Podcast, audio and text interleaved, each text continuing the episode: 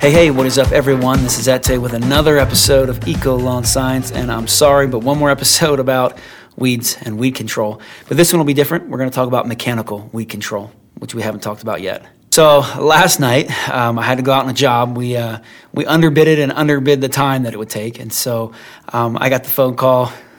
Three o'clock. I went out there, and it was bad. It was a 10 acre field of Dyer's woad and thistle. Um, these weeds had already seeded, and some of the thistle were five, six feet tall. The Dyer's woad were, they've already done their life cycle, and the homeowner wanted them out of the picture. So, what do we do, right? Uh, if you followed my earlier um, videos, you'll know that when you spray a weed that's already seeded, for the most part, that's not very effective because the weeds are seeded, they're there. So you can't kill those seeds. So what's going to happen? They're going to drop into the soil and there's next year's crop. And so that's where mechanical removal comes into play. This is the process of going in there and just getting rid of the weeds, just just taking them out physically. Um, there's a lot of different ways to do it. There's machetes, there's uh, ground clearers, sometimes lawnmowers. There's weed whackers with metal blades. Um, but the idea is you want to get the seed head off. So um, look at this picture of a thistle, and you'll see the purple heads right? You see the purple? All those in there, those are little seeds. There's probably a thousand seeds in there or more. These seeds can be viable in the soil. So if this if this thistle's already seeded, if I were to spray it, it's not going to die. The plant may die, but those seeds you can't kill them. So they're going to fall right there.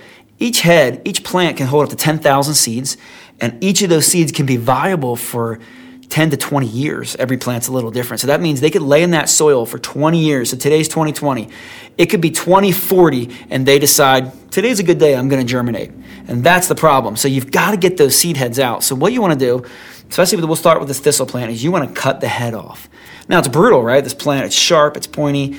Um, when you go in to cut, it, you know, you can't grab the thistle plant because it's got all these sharp, jagged things that just cut you up.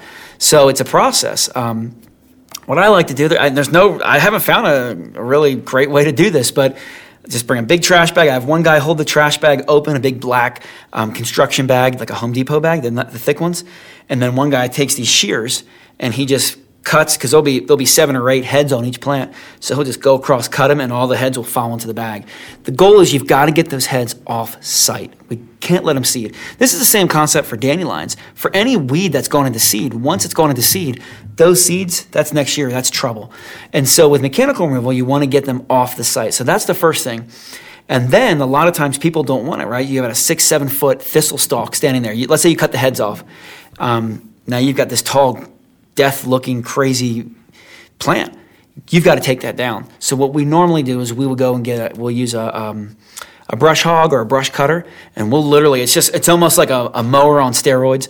We'll, and, and, it can crush right through thick brush and, and, and uh, you know, vegetation. So we'll go ahead and brush it down um, to knock it down so it's not such an eyesore because with those thistle, people can't use the land. The, the, the, dogs aren't going to run around and get hurt. The kids aren't going to go out. So now, because it's gone too far, because, the, because it wasn't properly treated at the right timing, now we have to make up for it. So, first thing, we're going to get the heads off, then we're going to mow it down. Now we have to come in and spray. We have to spray all those plants because just by mowing them, it doesn't always kill everything off. So, what would have been a simple spot treatment at the right time of the rosettes now has turned into you know, an all day job and, and not a fun job and a lot of work. And, and, and then sometimes, in the case of last night's job that we were at, thousands of dollars. I mean, it was a 10 acre field. They, they didn't spray it all this year, so they missed the timing on the seeding. So we had to come in and do all that. We had to cut the heads, we had to mow it down or brush hog it down, and then we had to spray this whole field to stop the next crop. Because what happens is when you when you brush hog it down and knock all those tall plants down, you can now see the soil, and you'll see, like I found last night, thousands of rosettes, which are baby plants that are gonna that are gonna stalk in in the in the fall and for next year. So then once I'm on there, I have to go ahead and do a follow up treatment program. So it's a lot of work. So you can see how important timing is. The last thing I want to mention on the mechanical is sometimes you get a situation where you can't cut the heads off. And there was one plant in this field last night called Dyer's Woad, um, which is a noxious weed in Utah.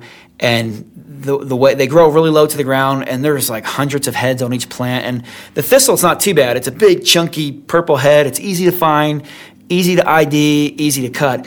Well, these dyers, Woad, they were little, and there's no way. I mean, you could try to rice knife it or clip them, but you, we probably would have. It probably would have took a, a, crew of four two weeks to cut all the heads.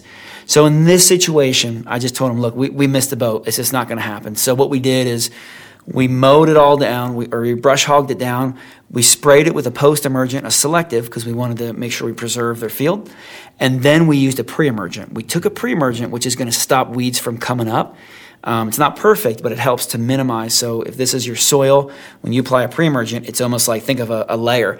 And when that weed tries to germinate, it can kind of prevent, pre-emerge, but they're not, they're, they're, they're helpful, but they're not all, um, doesn't mean you won't have any weeds.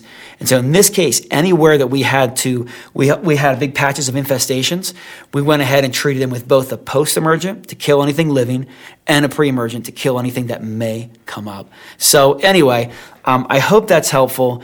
Um, you know, the big lesson here is learn the weeds and do it the right timing. But if you have to do mechanical way, that's the way I recommend. Just really focus on getting any seeds off the property and then treating the plant as needed. And again, if you miss your zone and it's just you can't get the seeds off, I would go in with a pre and a post emergent on those infestations to help mitigate or minimize what's coming up for next year.